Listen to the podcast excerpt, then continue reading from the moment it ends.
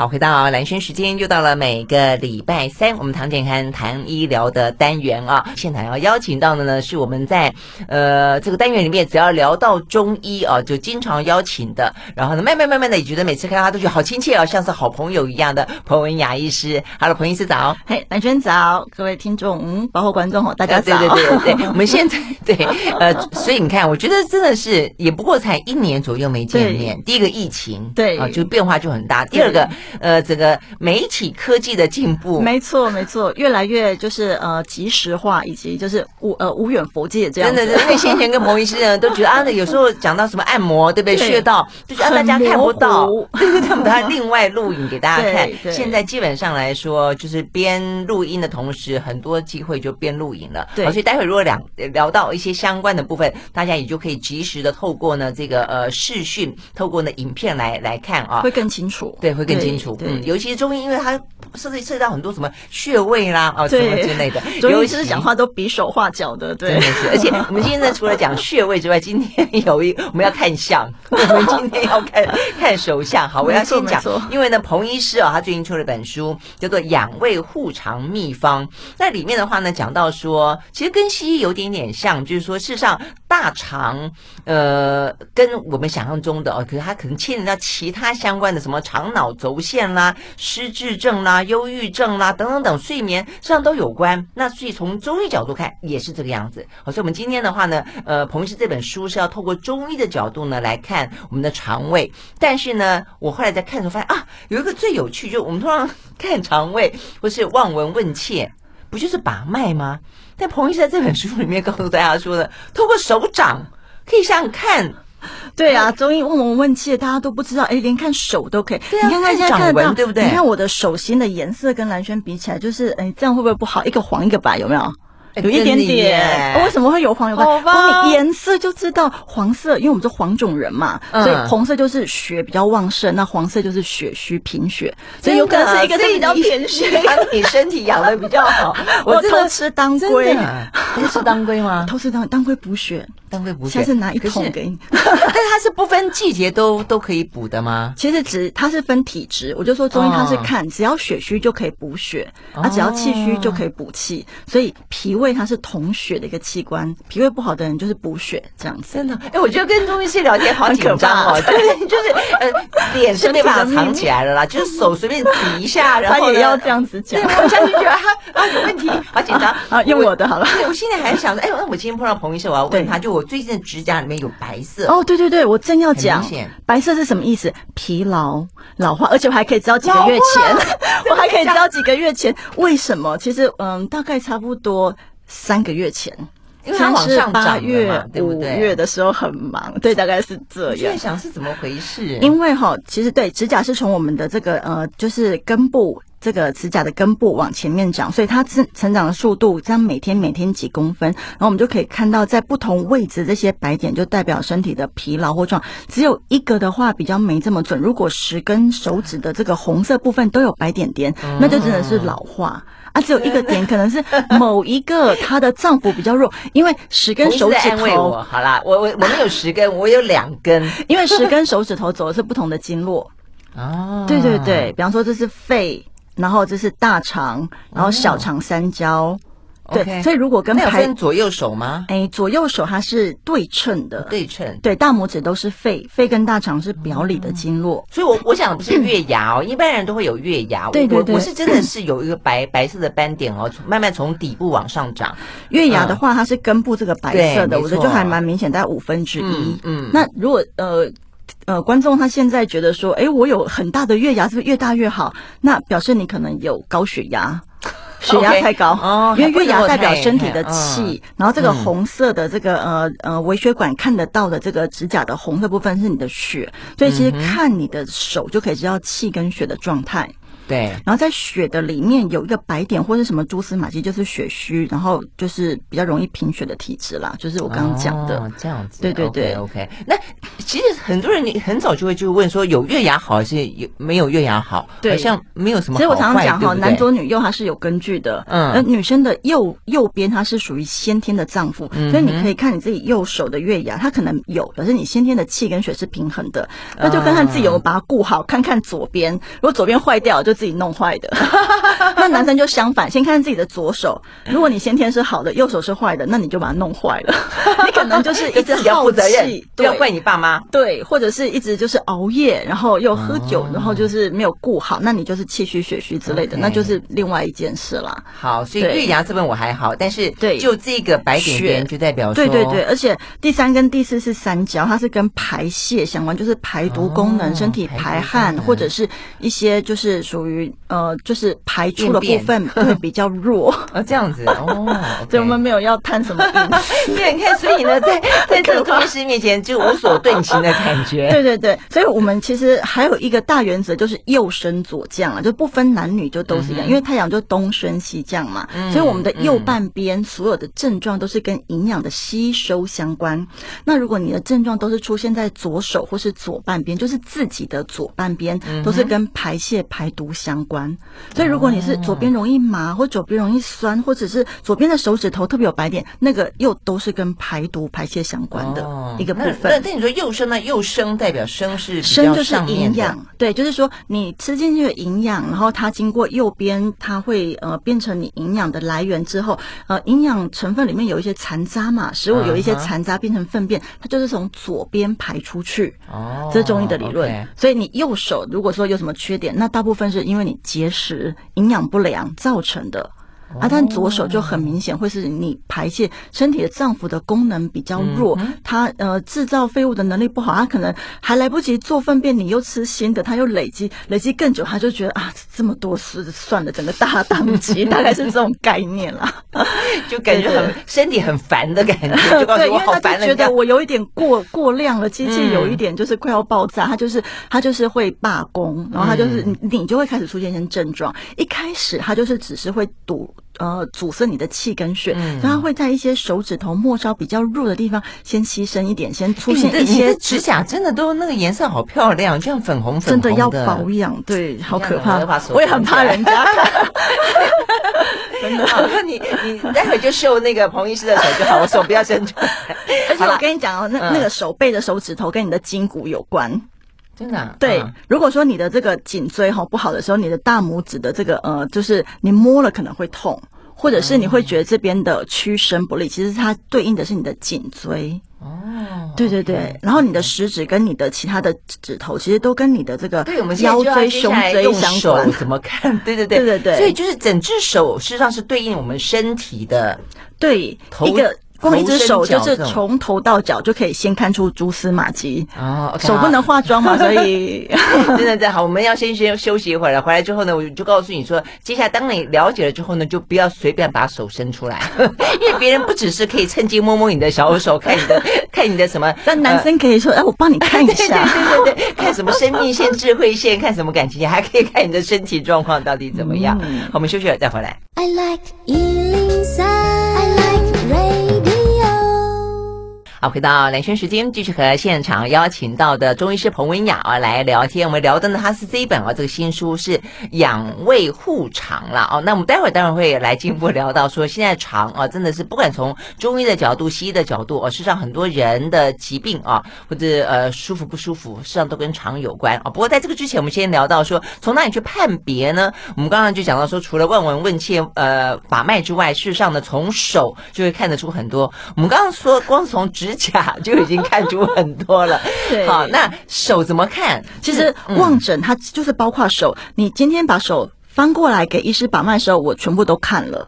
哦、其实我就已经先看了。对，因为就像刚刚兰轩只要这样子，我就说。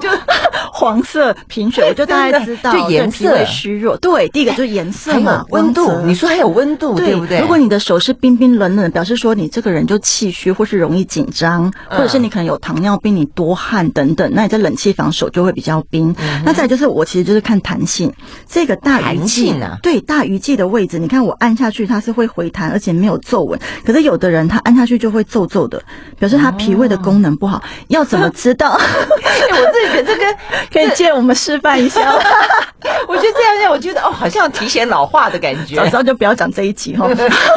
就是我们可以来彭医师好，彭医师说哇，这个端一端。而且我教你把肠胃变好，就是说哈，你可以大拇指跟食指相相捏，这个时候的脾胃它是软的。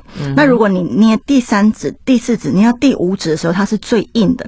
这个时候其实是最好的弹性的这种脾胃的状态哦。所以你就是说会越来越硬，对对对。所以你有你你其实就是把你的大拇指跟食指相扣的时候，你摸到这个弹性，它才是应该是脾胃的这个状态。如果这样子摸都非常的松软，哇，那这个事情比较严重一点，可能要找医生调理了。OK，就是你的大拇指跟小拇指扣起来的时候，这个地方对对对，因为因为你用你用力了，你这个拇指丘还这么的松软，表示说你的脾胃功能是整个很松弛。那平常我们这样按就要呃很好的话，那他需要特别的调养，不然有时候你松松啊，他的确是会松松的啦。因为现在工作这么忙，也没办法每天都没管吃什么吃什么，对不对？对，所以第一个就是看弹性，再来就是说，其实我书里面也有哈，有一个手掌，对，手掌它对应的身体的器官嘛，所以我大概讲法就是对头下脚上。反过来，头下脚上，所以这边是头。对，所以这边就是什么心脏、肠胃，就是在正中间。哦，所以我们也可以看肠胃这个正中间，如果它很明显的发青发紫，或是有颗痣，或者是有一点什么问题，那表示它肠胃可能有个先天的问题。OK，这很好玩。为什么会这样？就是它是中医，其实是统计学啦。像这一些里面的这个器官对应表，是很早就流传下来。那我们会去根据现代的，比方说，我们从健保资料库去看。哎，有大肠癌的人，我们去分析他的手相有没有什么特殊之处？手相资料怎么来啊？哎，就是呃，手相资料是古籍，就是古书上面画的。哦，哦，古书上面的东西，大家觉得很神奇。我先分享一个好了，就是呃，这个是有科学根据。我时间真的不多哈，就是日本有一个学者，他先用两导络测身体的不同电阻，画了十一条线。嗯、然后那时候呃呃，一七年代没有人知道是什么东西，到一九年代的时候，那个墓碑出土，发现有一个叫做足臂十一脉灸经的图。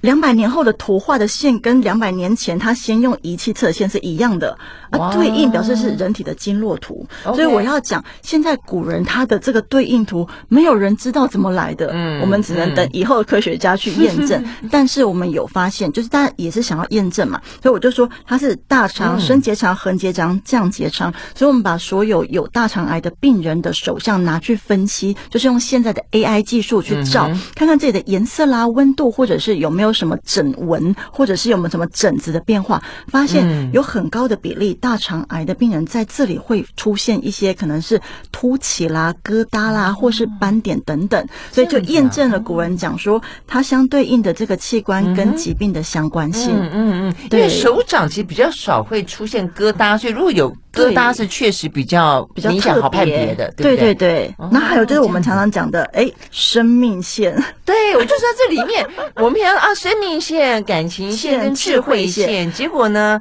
生命线长 并不代表生命长，感情线长 并不代表你感情呃这个坚坚固如金。不是，这个东西有它其他在中医的说法。对，我们一点都不管这种浪漫的事哈，我们是看科学方面。所以呢，生命线它其实是从虎口这边是起点。嗯。这边是终点，那要看有男左女右吗？一样，男生的左手是先天的手，那女生的右手是先天的手。对，那我给大家看后天好了，因为这是调理过后的嘛，比较准哈。所以生命线从这边往这边，如果这个弧度正常，就是。大概是要像我这样，可能很远也拍不清楚，就是很清晰的一个弧线，不要很多平行的或是有断。嗯，有断的意思就其实是我刚刚有讲说，这边有一个相对应的器官，比方说这里是气管，这里是心脏，这里是脾胃，这里是小肠，这里是膀胱、子宫等等。它断的位置表示说你在那个脏腑有先天比较弱的一个倾向。哎，可是如果照你这样说的话，代表说如果我们后后天有去调理的话，它断掉是会粘在一起啊，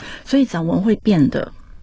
去你真的是啊，因为我都没有很认真观察，真的是会变，所以它是会变的，就是因为它会变，它才有意义。如果它是一辈子不变的，那感觉就非常的呃呃人人人定无法胜天，就不会特别去建议要去关心这个部分。所以我就是说，因为现在的人呃生活品质越来越好，很多人是很多先进的仪器检查身体也都没有病，但是他又觉得自己老是有些不不舒服真正，会担心的时候，就会教他说，那你可以观察一些蛛丝马迹的东西来看身体是不是有哪个部分特别的弱？OK，对，所以它是一个方向。OK，所以一条弧线旁边如果有很多断裂的线，就代表对身体在那个部位可能有某些问题。嗯，OK，好，还有很多其他的妹妹嘎嘎，我们要休息一会儿再回来继续带 大家来看看我们的掌纹可以分析出什么样的身体状况。马上回来。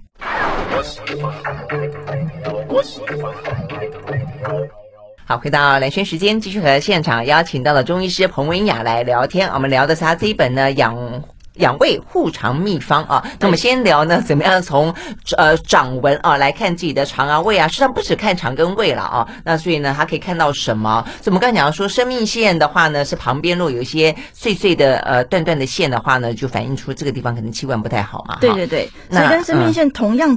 一个怎么讲，就是起点也是在虎口的位置，嗯、然后往下有个抛物线，嗯，这叫智慧线。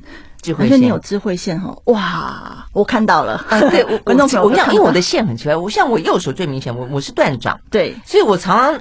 智慧线怎么搞不到怎么看？嗯，那我左手这样子看好像没断掌，但我一弯也是断掌。对，所以其实您可以看左手就是后天的智慧线，一般就是抛物线。像我的话，就是大概会终止在第四指跟第五指的中间。那我所以我是这一条，对这一条吗？对，你是这一条是蛮蛮长的，蛮长的。可是 可是重点是智慧现场不代表有智慧啊，所以我觉得就是这样子。其实它还是有关，只是它是跟思虑相关。哦，所以智慧现场的人都是搞操环的，自己这样到底是好是坏呢？搞操环，就看你用在什么地方。但是对于健康来讲，忧思伤脾呀，因为思虑这样的情绪会伤害我们的脾胃，就因为情绪会影响到身体。比方说，你很生气的时候，气到吃不下。暴怒伤肝嘛，嗯，太开心会伤心，你知道吗？有那种什么马上什么风那种，就太开心的话会伤心，忧思伤脾。然后太惊恐、太害怕、太爱看鬼片、太爱那个的，小心它伤肾，惊恐伤肾。所以我们就说，不同的情绪，或者是说你本身的个性就是这样，你就是一个爱生气的人，这个人大家就肝不好，肝火旺嘛，大家都这么说。然后这个人就是哎，呃，就是那种林黛玉型，我每天说今天会不会下雨？好像不会，但看起来又就是在那边很忧思悲秋那种。对，那他的脾胃一定都不好，应该吃不下、食不下咽之类的。那我是没到那么浪漫，但是 你说这边那么长，也代表就是思虑比较烦，对，思虑比较脾胃比较对，脾胃比较。不好，但是呢，脾胃不是只有肠胃，脾还会思考，肠脑嘛，脾主思虑，脾还卧胃不和的话，还卧不安。所以有的人可能不是肠胃的问题，他是睡眠的问题，他会用睡眠来反映这样子的状况。不过想也知道，心里面有事忧思，当然睡不着。他会觉得说，那这不是本来就这样，其实是因为你的脾胃没有调好。哦，是这样子。然后，其实我们可以看这么多。对，其实我们现在科学的发现哈，就是说大脑跟肠胃它有一个呃感应的一个东西，就是说你肠胃如果在放电的时候，你脑中某个部位它也会同时有放电的这个现象。嗯，所以它就会影响到睡眠的机制。你的这个呃下视丘还有你的脑下垂体，它跟那个褪黑激素相关的区域，它如果一直放电，它没有办法好好的分泌，它没有办法好好的休息。你要不就多梦，要不就是睡不着躺很久，要不就是醒了就完全就睡不回去，等等各种症状都会有。其实它会反过来，是主要是肠胃的关系，肠道在控制这个部分的。OK OK，所以这也是为什么你会觉得说应该写一本书跟肠胃有关嘛？对对，就是一方面教大家说，其实嗯。胃镜当然是很方便，但是其实也不一定都要去这么辛苦的吞胃镜或管。如果你检查每一次都是，比方说有胃的问题，哈，你看你的手，比方说你有胃食道逆流，好了，你的这个脾胃的这个线铁定是比较长的，不会是比较短的，因为你的胃经常会有食道的逆流，胃酸都太多。你刚讲脾胃的线，它会在哪里？就是智慧线这一条，就是智慧线这条。对对对，它其实就是呃跟脾胃相关，所以这个智慧我们其实就呃古人讲智慧其实就是跟思虑。那思虑不呃思虑不在大脑，在脾胃嗯，就是这个意思。嗯、所以我就说，哎，这个智慧线其实就看肠胃的功能。哦，是这样子。好，对。那生命线看什么？生命线是看一个人的免疫力。免疫力高或低，其实这也蛮合理。比方说，以前呃环境不好，免疫力比较低的人，他可能容易生病啊、早死等等。那免疫力强的人，那他的生命线就会比较完整，而不会有一些刚刚讲的呃羽毛纹啊，或者是一些呃平行线啊、破碎的线等等。啊，最后一个就是这个大家最关心的是。感情线，感情线，对他有人跟我说，可能什么旁边什么两条三条是几次什么？之类的，我觉得真的是不用这样子太对太太想太多。其实啊，呃，如果是感情线的话，它是往上抛，然后一直到第二指跟第三指中间，大概停留在这个位置。嗯，有的它是整个贯穿过去。是表示他比较情深意重吗？其实不是啊，是是其实他的肺不好啊。肺不好，对，而且他可能有点自律神经失调，哦，还不是没肝没肺，是肺不好，不是没心没肝没肺，对，他是肺不好，因为他这里讲的是这个肺经、心肺的活力，嗯、以及身体的这个自律神经。所以如果说你的感情线过长的时候，表示说这个人容易会有自律神经失调的问题。嗯，其实是这样子，所以太长太短都各代表这种医学上的一些。不同的意义，真的，所以你看，就是一般人，所以下次，下次如果说有男生要摸你的小手，他说要帮你看相，你看我帮你看，你可能看的不只是相，你可以看他的身体状况，对，看他这个脊椎的状况，肩肩不坚挺，然后硬不硬朗，还是说哇，天啊，这老了大概你会很辛苦。的，可以再想一想，真的耶哈，所以呢，一只手可以看得出这么多的名堂来，对，嗯，其实我觉得手哈是比较好玩呐，我们看肠胃。其实我真的会建议大家，每天早上起来刷牙洗脸之前，你先对着镜子看看自己的嘴唇跟舌头哦，这样会更准。嘴唇跟舌头，对对对，哦、因为皮是开窍于唇，所以其实因为现在大家会画口红，我就看不出来。嗯、不过如果说，哎，你有的人是这样子，你涂口红之前，你会觉得说，哎，你的唇色都比较偏黑，比较偏暗，哦、你会特别想要用亮色的口红，那表示你的脾胃有瘀。你可能经常有胃溃疡、胃出血，所以这个时候你的这个唇色，尤其是上唇，它就会表现出黑色、红色、紫色这样子。这样子，OK。那所以正常的话，应该也就是正常就是像对小婴儿粉红呃粉嫩有光泽，而且不会有很多的皱纹。有的人嘴唇是有很多皱纹的，皱纹不是讲说是干吗？也不是只有干的问题啊。皱纹的话，其实就是你的脾胃它的这个呃。饱和不够，就是说脾气不够。所以你像你气球，如果哎胀得很满的时候，它整个这个嘴唇就像脾胃状况，它就是很饱满。那有的人他的这个脾胃，他就可能呃自己呃饿饿肚子啊，或是要节食，就像一个消了气的皮球的时候，那气球就会皱皱的。嗯，所以你那个嘴唇就是会有一些皱纹。我是颜色还好，但是我没有像你刚刚讲会有那种光泽。对，嗯，就觉得好像会会有一点点纹路。对对对，所以有纹路就是说这个，就每次都会擦护唇膏。哎，对，所以我就说这个其实就是脾的气不够。那气这个字中间是不是一个米？所以我一天到晚请大家要吃白米饭，不是黑米，不是糙米，不是呃紫米，不是燕麦，不是什么？搞不好意思，我白米吃太少，我现在几乎不吃白米，我就吃五谷米啊，就直接种了嘛，对。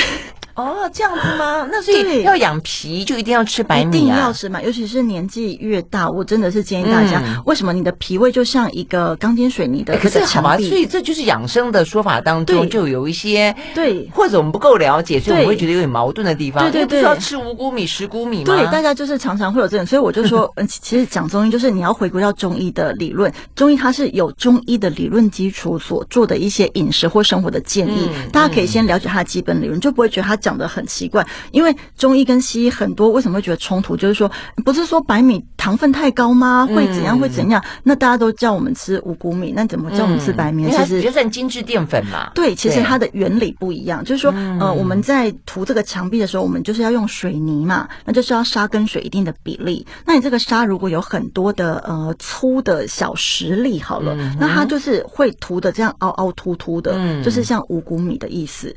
它就是不好消化的一些食物的纤维，嗯，少量的纤维会刺激肠胃的蠕动，大量的纤维反而会造成胃壁的受损。哦，那我不能够那么多，是这个意思。对，所以尤其是老人跟小孩，嗯、对他的这个肠胃功能比较不好的时候，更是不能吃这种太高纤以及会损害脾胃消化的食物。哦，原来好，所以我的我的问题的元凶目前好像有点抓到了。但对多数的听众朋友呢，我们要继续聊。刚才讲到说早上起来看嘴唇，还要看舌头，对不对啊？嗯，再一个就是你会发现，呃，彭医师不断讲到脾胃，脾胃，脾胃，脾胃的概念到底是什么？待会我们要跟大家讲，就像是我们一开始在以前有聊到过。爆肝不是肝啊，问题不在肝而已，是肝气。那所以脾胃的概念在中医里面其实也是来的更宽广啊，有比较不一样的定义的。我们是休息会呢，再回来继续聊。I like 好，回到蓝轩时间，继续和现场邀请到的彭文雅医师啊来聊，呃，身体啊怎么样子看手相啊？那至至于我们来聊聊跟这个肠胃有关的话题，就我刚刚讲到，除了唇之外，嗯、舌头，对，嗯，舌头其实哈，它在胚胎发育的时候，跟我们的这个胃，它是从中胚层一起分化出来的，嗯，所以它有所谓的胚胎记忆性，你从舌头就可以看出肠胃的症状，就很像你。嗯只要给中医师看一下舌头，他就是帮你直接照胃镜的感觉。真的吗？就不用照到里面，只要 对对对，你舌头伸出来，我们就是正在帮你照胃镜。OK，所以看什么？舌苔吗？颜色吗？舌头，我们第一个会看灵活度。有的人真的舌头吐不出来，他就是整个筋骨很紧。像我曾经看过的病人，他舌头伸出来就是嗯，要伸不伸？我说伸出来一点，他就说没办法，最近了。然后他就跟我讲说，嗯，因为他的舌系在什么什么，我就说。哎，你一定筋骨僵硬，全身酸痛。他就说：“对耶，我哦，怎样怎样紧，怎样怎样酸。”我就说：“看你的舌头也知道，因为舌头这个说话了吗？这个我都觉得我们那么常说话，是不是舌头比较灵活？至少就是筋骨是松软的。有的人的筋真的很紧，你看舌头就知道。还有就是中风的时候，舌头它会有一点不灵活嘛，所以舌头是心之苗。舌头很灵活的人，心气旺盛，活动力佳，其实是好事哦。所以第一个看活动度之外，我其实就是看舌头的这个颜色一样，就像。这个手，它是粉红色呢，还是淡白色，还是深红色，像牛舌这样子，意义都不一样。嗯，OK，好，那好，那淡白色是怎么样？淡白色就是寒，寒，牛舌就是热，所以看身体的寒热，看舌头就知道了。哦，我看到了，像那个，我可以讲吗？可以，我可以讲。比方说，你的舌头如果一伸出来，就像这个冰箱上面的这种。冰的东西是不是寒霜？对，结成霜，白白的吗？那体质就偏寒呐。哦，偏寒。对，那其实，在夏天，我建议要吃嫩姜。哦，嫩姜它可以暖胃，就像你这个灶很久没有煮东西，你要开始去让它点火啊，那你就给它一点柴火，那这个东西就是嫩姜，它可以让这个呃呃炉子不要就是像冬天的那个冰冻的霜还在，它就慢慢融化开始。那食物就是火，就是那个柴火，你就吃七分饱。如果你把它全部塞得满满的，都给它一些很精致很好的东西，想说我食量不好，我只好挑精致的来吃，那反而错了，因为它就是把它全部塞满，它完全就是一直冒烟。火都点不起来呀，不行的。嗯嗯、对，所以我们今天如果看到这样的舌头，就是要吃一些暖胃的东西。嗯、那那有吃蛇补蛇这个概念吗？我突然想到，其实中医好像真的有一个吃什么补什么的概念，但是后来发现科学根据上真的都。呃，其实还蛮没有什么意义的，真的吗？哈，硬硬要讲有一些营养素是讲得过去，但是我是觉得不需要太太那个，嗯，不需要太迷信哈。那如果说你的是像牛舌这样，表示什么？胃食道逆流，哦，你完全没有舌苔了，你的舌苔都被所谓的酸啊火。好，给融掉了，所以看到一个像牛舌的舌头，就一定知道你体质就是偏热，非常的燥热。这个人大概也就是性情急躁啊，脾气暴躁啊等等，所以寒太寒太热都不好，没有舌苔也不好。所以如果没有舌苔也不好啊。对，所以观众朋友不要想说舌苔是坏东西，我每天要把它刷掉。不有啊，因为现在有一种牙刷就是附那个让你去每天刮它，不是吗？对，所以我就说舌头它是很娇嫩的东西，你就像。轻轻的按摩它，所以那个舌苔它是要可能你可以轻轻的按摩，大家都是这样刮，其实它对肠胃是很大的刺激，变成一种伤害了。那我觉得这个真的是一个错误观念，所以我觉得真的就根本不要用了。对，因为医生会提醒说啊，你这个舌苔好像比较厚哦，对，所以你可能就会有想法觉得说，啊，那是不是没有舌苔比较好？对，所以太厚的舌苔表示身体它里面的痰湿太重，它是要从体内调舌苔才会慢慢的变淡。嗯、但是如果你不知道，你去刮它，你等于是刺激变成恶性循环。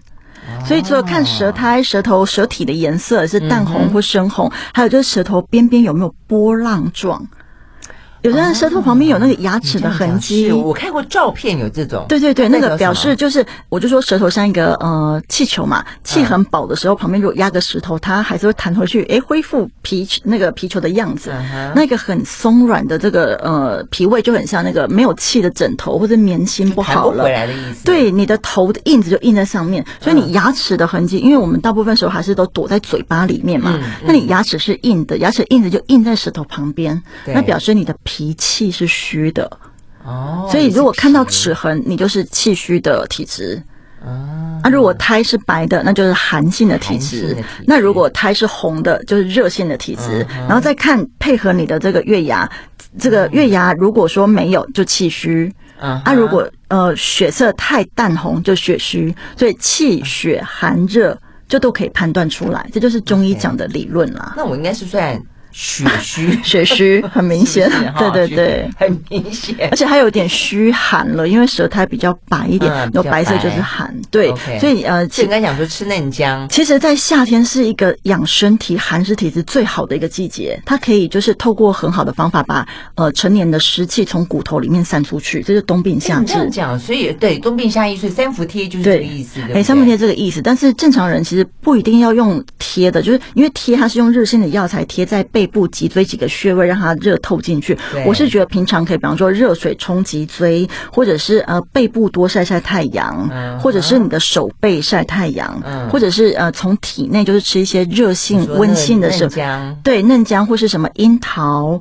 樱桃啊，哎，樱桃算是热性的，或是呃这个季节，哎有时候会有玉荷包啊、龙眼、芒果，玉荷包啊，不是讲说它是很燥的？啊，所以它是热的，是热的，热的，适合寒性的人，对对，适合寒性的体质，所以我觉得东东西就是寒者热之，热者寒之。啊，反过来有的呃听观众朋友他就说，那我怎么办？我舌头红的像这个牛舌，我热死，夏天什么？他要吃西瓜嘛。啊，西瓜对，凉性的大黄瓜或者是大白菜这种凉性的食物，或者是像莲藕也可以。啊，莲藕很好。对，所以我们就是说，中医它是根据体质来给饮食的建议。那脾胃的功能如果不好，比方说我刚刚讲，你一看这个舌头就是一个胃食道逆流的舌头，那什么什么食物它可以降胃气，可以治胃酸呢？嗯，就是酸性的食物有酸收的效果。哦，可是感觉说胃食道逆流它已经很酸了，不是吗？对，以酸治酸不是，所以酸性的食物就是呃中医的性味，比方说像乌梅、酸梅，或是有酵素的发酵的食物，它可以帮助食物消化，它才不会让胃酸太多，你就不会分泌太多的胃酸去消化这些食物了。哦，是这个意思。所以这一些酸性的食物，事实上是有助于降低胃酸。对，它是有含有很丰富的生物碱，所以它吃起来可能会是偏酸的食物。好，所以它就是什么哎，甜甜酸酸的酸梅啦，或者是一些呃什么纳豆啊，或者富含酵素什么山药、秋葵，都是这一类的食物。哦，哎，所以我觉得这个很重要，因为现在呢，胃食道逆逆流的人好像越来越多，对不对？对对。其实跟门诊也有感觉吗？对，饮食还有压力有关。对，哦，OK，好，所以呢，刚刚就听到了哦，就是可能吃一点像乌梅啦、酸梅啦，或者是酵素有关的呢，是有有助于呃这个降低啊这个胃食道逆流。好，我们休息了，再回来继续聊。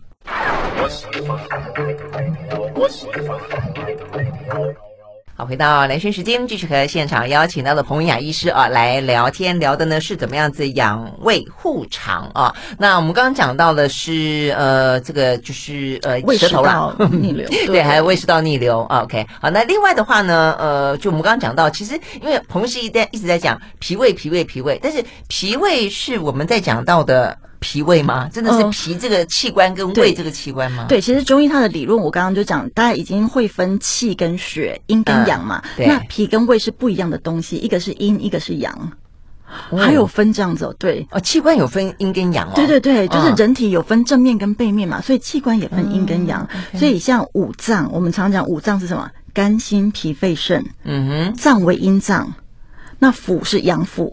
那阴跟阳一听就知道，阴它的活动力就比较不足，比较低下，然后比较冷静沉静。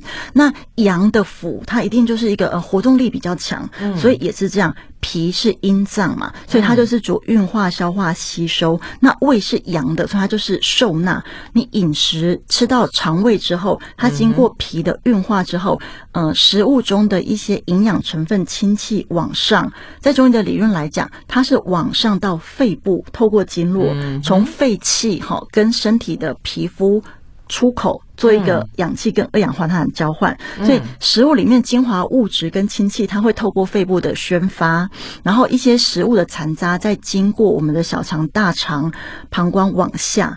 那食物里面的液体的部分呢，它其实会透过所谓的三焦，就是一个比较模糊的概念。三焦它就是一个像上焦就是心肺，那中焦就是我们的胃跟脾，下焦就是所谓的肾啊、啊子宫、膀胱这一类。透过三焦水分的这个分泌。然后再把它排出体外，然后最后由我们中医的肾，好接纳到这个属于水的脏器，嗯，由它往上跟这个肺鼓动这个水道的通调。所以我要讲哈，我们刚讲这个气里面是这个米，其实米它养身体的脾胃的气，我就说现在旁边有空气嘛，嗯，那空气里面有湿度，对不对？嗯，那人的湿度很重，对，那人体的气也是有湿度的，嗯，所以你要想象人体的气，它其实是含有一个水分的气。在我们的人体里面，那人体的外面就像地球一样有一个大气层，嗯，所以我们在讲说这个人气场强不强，就是说你身体外面的这一层气饱不饱满，嗯，啊，如果你这一层气非常的薄弱，你的气很不足，就是你的免疫力低，嗯，所以你就是大气层不够，随便一个病毒啊、细菌，呃，或者是一个天气的变化、温度的变化，或者你会重复染疫，对。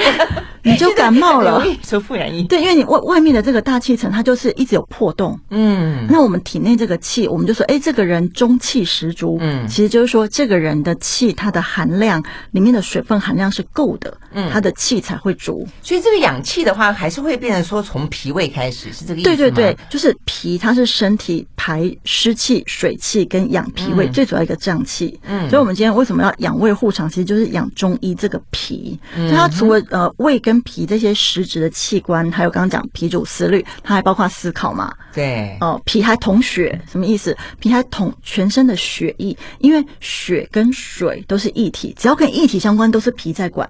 真的，哎，那脾其实很重要，很重要。哎，有的女生月经来不会停，是脾的问题。嗯，有的女生月经量不够，脾胃吸收功能不好，所以她的内膜没办法长厚，月经量就少。有的女生有不孕的问题，还是脾的问题，因为她可能着床的时候那个子宫太薄了，她没有办法有这个很好的内膜，所以脾它统全身很多关于黏膜、水分、血液、精液。然后说，哎，我觉得我一天到晚口干，怎么喝啊都不会解渴，也是脾的问题。嗯，就这个意思。哇，那怎么哇？那这脾那么重要，那怎么养脾呀？其实养脾哈，跟这个呃养胃就是。要回到中医的理论，先了解你是什么体质。如果你是脾虚的，虚则补之，你可以很就是很好的给他一些补品。但所谓的补品，比较不是像西方医学营养讲的什么呃营养丰富的这种花青素啊什么，不是这些比较呃分别成分的东西，而是大原则。嗯，所谓的补品会比较像说，哎，山药是滋补的，那地瓜是滋补的，莲藕也是滋补的，像这些都是补脾胃很好的一个食材。嗯，而如果你是属于脾。很盛，就是说你的脾气太旺了，你就是有一点消化不良，嗯、那你要吃一些可以消胀气的东西。嗯、像如果你有胀气的问题，那豆类对你来讲就不适合。哦，我当然知道豆豆类可能有很多的营养，有很多氨基酸或者是维他命，但是但它就是会胀气，会胀气的人你就避免要吃豆类，而且还要多吃白萝卜这类会消胀气的食物。那你的脾不要那么胀气之后，它才能够很柔和的做它的这个运化的工作。所以就是要看体质啦，呃，实则泻之，虚则补之，这就是中医调理的大原则。哦，这样子，哎，那如果你这样讲呢？因为你呃讲到脾，但是呃一般呃西医来说比较少讲到脾，都比较常讲肠胃。对，那如果讲到肠胃，讲的是一个免疫的系统，它会产生一些就是免疫球蛋白，或者是跟身体的免疫相关。但但我要讲，我要问的是说，当西医经常说，那你要养你的肠胃的时候，经常讲说益生菌。那益生菌对于呃中医的角度来看的话呢，对它它有帮助吗？其实我我是赞成的，只要看菌种，再就是量或什么。然后我比较。赞成说，如果说你已经有某些菌虫的缺乏，那就是针对那个菌虫去补充适当的菌，那是最快的。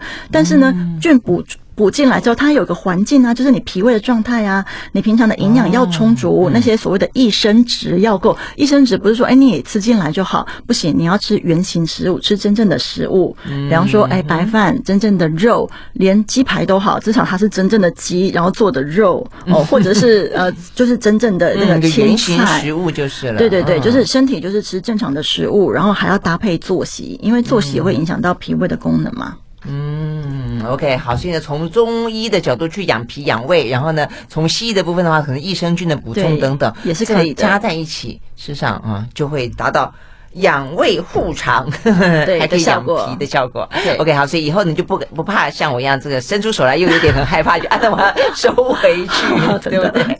好，今天非常谢谢彭文雅医师到我们的现场来，谢谢，谢谢兰萱，谢谢大家。